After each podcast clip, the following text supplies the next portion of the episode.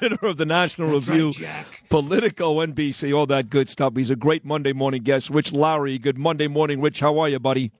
Um, I'm nervous. I mean, I'm used to being on S- Sid and Friends, but not used to being on the number one radio show in all New York City. Ah, yes.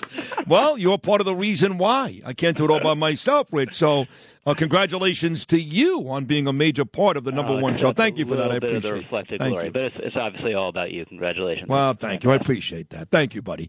Uh, you heard Joe Biden. Thank you very much. You heard Joe Biden there uh, saying, "Let me talk to my wife first and, and all that." Uh, what do you think? You think? Listen, again, you talked about it last week. You know, 2022 went his way. Election day, we did not get the Senate. We barely held on to the House. So he gets the win that day. And this photo op with Zelensky last week in Ukraine has the liberal media basically orgasming on the air every day. Seems like a good time for Joe Biden to say, I am running, yes? I think he's, uh, if not running, at least walking stiffly towards uh, the Democratic nomination again. I mean, these poll numbers continue to be amazing. There was another one. Oh, I think it was yeah, the Fox News poll had. I think it was 34 percent of Democrats want, want him to want him to run. Um, and if they had lost the midterms in a really embarrassing way, you would have had all the elites who are whispering now, like, oh, I don't I'm not sure this guy is up for it, saying it publicly and signaling he has to step aside, but they they're not doing that now. You know, they think he's he's the only uh, horse or broken down mule they got, and they're gonna they're gonna try to ride him. You know, it's funny you say that. The thought of Joe Biden running again on the surface is so ridiculous. He forgets he's even president half the time, forgetting about the bad job he does because he's just inept. You know, he's also got some really serious medical issues. But when I look at the rest of the field, Pete Buttigieg killed himself for good last week. Kamala Harris is an absolute joke. Gavin Newsom ain't going to cut it. It sounds crazy, but he may be their best choice. hmm Yeah, it's it's not crazy g- given the the alternatives. I mean, it, objectively, it's crazy, but it, it's not crazy in context. I guess is the way I put it. And you know, it's just a huge risk. It's a huge risk for Democrats. It's a huge risk for the country. And I don't want this to happen, but th- there's some chance, you know, before November 2024, if he's a nominee, he'll have some terrible event, you Yeah, know, that, yeah. that'll make it clear he just he just can't do this, or uh, it'd be quite likely, uh, if you consult the actuarial tables, that, that something terrible would happen in the next four years if you were to win an election, which would be terrible for the country. So this is a, this is a very bad idea, but a very ba- bad idea whose time has come in the Democratic Party because of what you just outlined about the alternatives.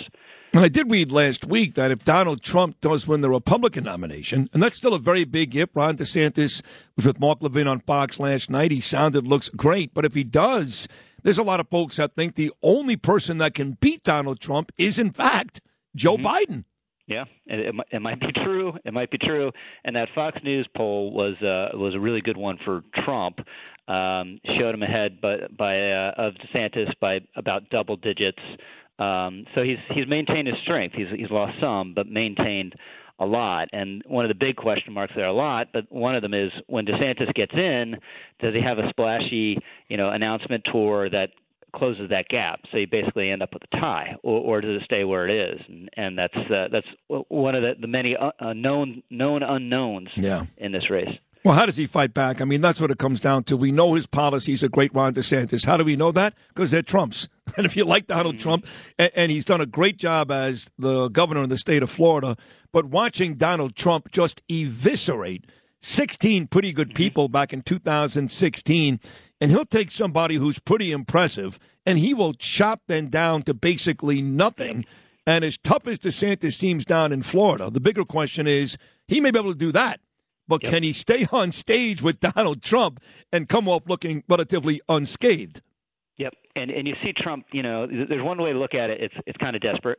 Another way to look at it is, you know, he's a he's a comic uh, working a, a small club trying to figure out what works, but he's doing these truth social posts about DeSantis that that I find ridiculous. Uh, all sorts of charges, all sorts of, of nicknames, but you know, eventually he he can find something that's going to land, you know, and that's going to work, yeah. and that he's going to stick with. And you're right, no one has proved that they can withstand the full Trump blast. No. Um, you know, actually, Brian Kemp did it in Georgia, but it's different being an incumbent governor that just has to stay governor as opposed to going and taking the mantle of leadership in the Republican Party away from him. Not only has he proven they can't they can't handle it, they become his friends. It's like a mob thing. It's like Yep. you know, like he embarrassed Lindsey Graham. I love Trump. He embarrassed Marco Rubio. I love Trump. You know, except for the Bushes. I mean, the Bushes. Jeb Bush hates his guts, but a lot. Even Ted Cruz. He embarrassed Ted Cruz. He put a picture up of Melania compared to Ted Cruz's wife. Yep. So a lot of these folks are so scared they forgive him overnight. Yeah, no, it's and it's funny. You know, I I talked to Trump. I had a, there's a period where I was talking to Trump a little bit, despite a lot of uh, insults he hurled at me in 2015, 2016. And a friend of Trump's explained it to me when I was uh, saying, you know, oh, I had a nice conversation with him. He's like, with you know, with Donald, when he calls you a loser, that's just the beginning of the negotiation, right? so I think there's there's that aspect of it. If if you come on board, you know, if I started saying really positive things about him right now, you know, I'd be talking to him again.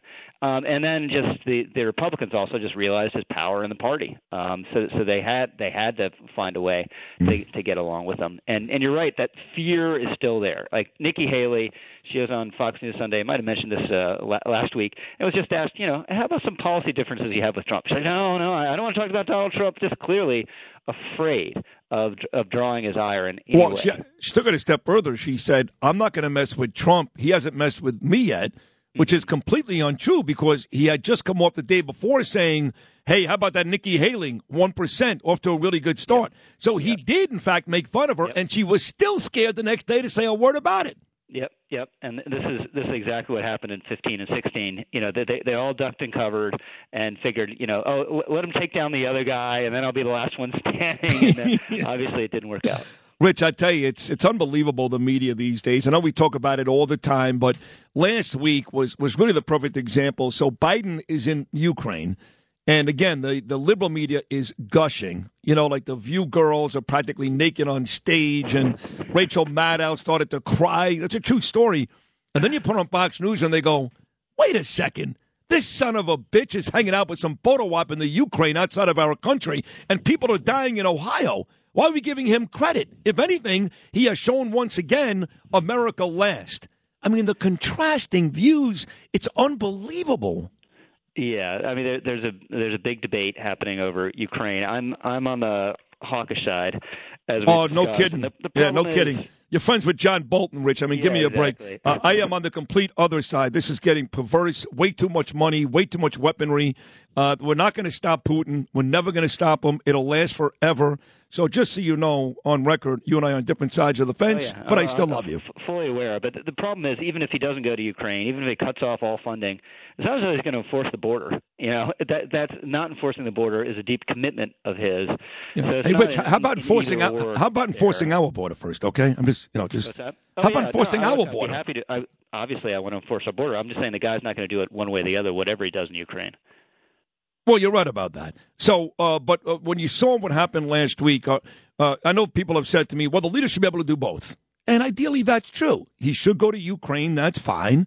I'm not saying don't go. I'm not saying don't pay attention. I'm not saying don't give him a couple of bucks every now and then. But I'm saying it's getting too crazy. It's a blank check. And you should be able to do that and and take care of Ohio at the same time. All this president has shown is he can't. That's about. He deserves to be criticized because he couldn't do both things at once. Yeah, but the thing he, he wouldn't do one at once. E- e- even if there's nothing else happening in the world, he never took any overseas trip. He he reversed Trump's policies at the border as a matter of deep ideological commitment, right? And he could restore, remain in Mexico, and be in a war with uh, China at the same time, or he could restore, remain in Mexico, and as I said, not give anyone any foreign aid, and not travel.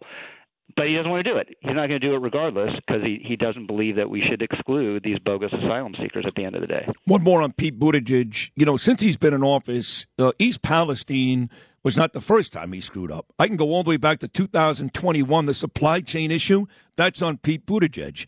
Then, of course, I can go to the airline disaster. You remember last December what the airports looks like? Yep. That goes to Pete Buttigieg. Now you've got this, this disaster, true tragedy in Ohio. That's three different horrible stories in less than two years. Is it fair to say at this point that people have figured out that Pete Buttigieg is a fake and a phony and not deserving of any mention in the White House?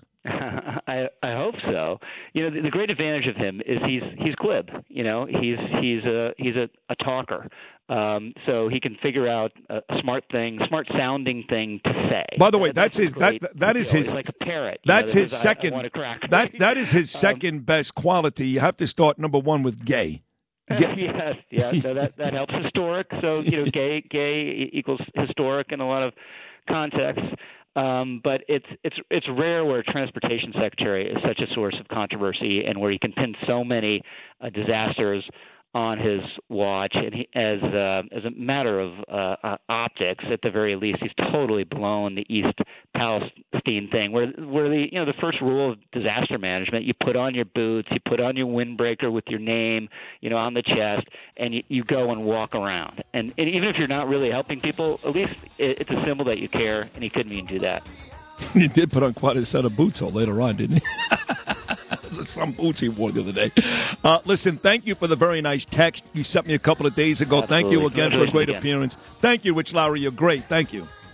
Taxi. There he is, editor of the National Review, Politico. There's a whole bunch of stuff, NBC. But his best work is right here every Monday morning with me. He is Rich Lowry. When you need mealtime inspiration, it's worth shopping Kroger, where you'll find over 30,000 mouthwatering choices that excite your inner foodie. And no matter what tasty choice you make, you'll enjoy our everyday low prices, plus extra ways to save, like digital coupons worth over $600 each week. You can also save up to $1 off per gallon at the pump with fuel points. More savings and more inspiring flavors make shopping Kroger worth it every time. Kroger, fresh for everyone. Fuel restrictions apply.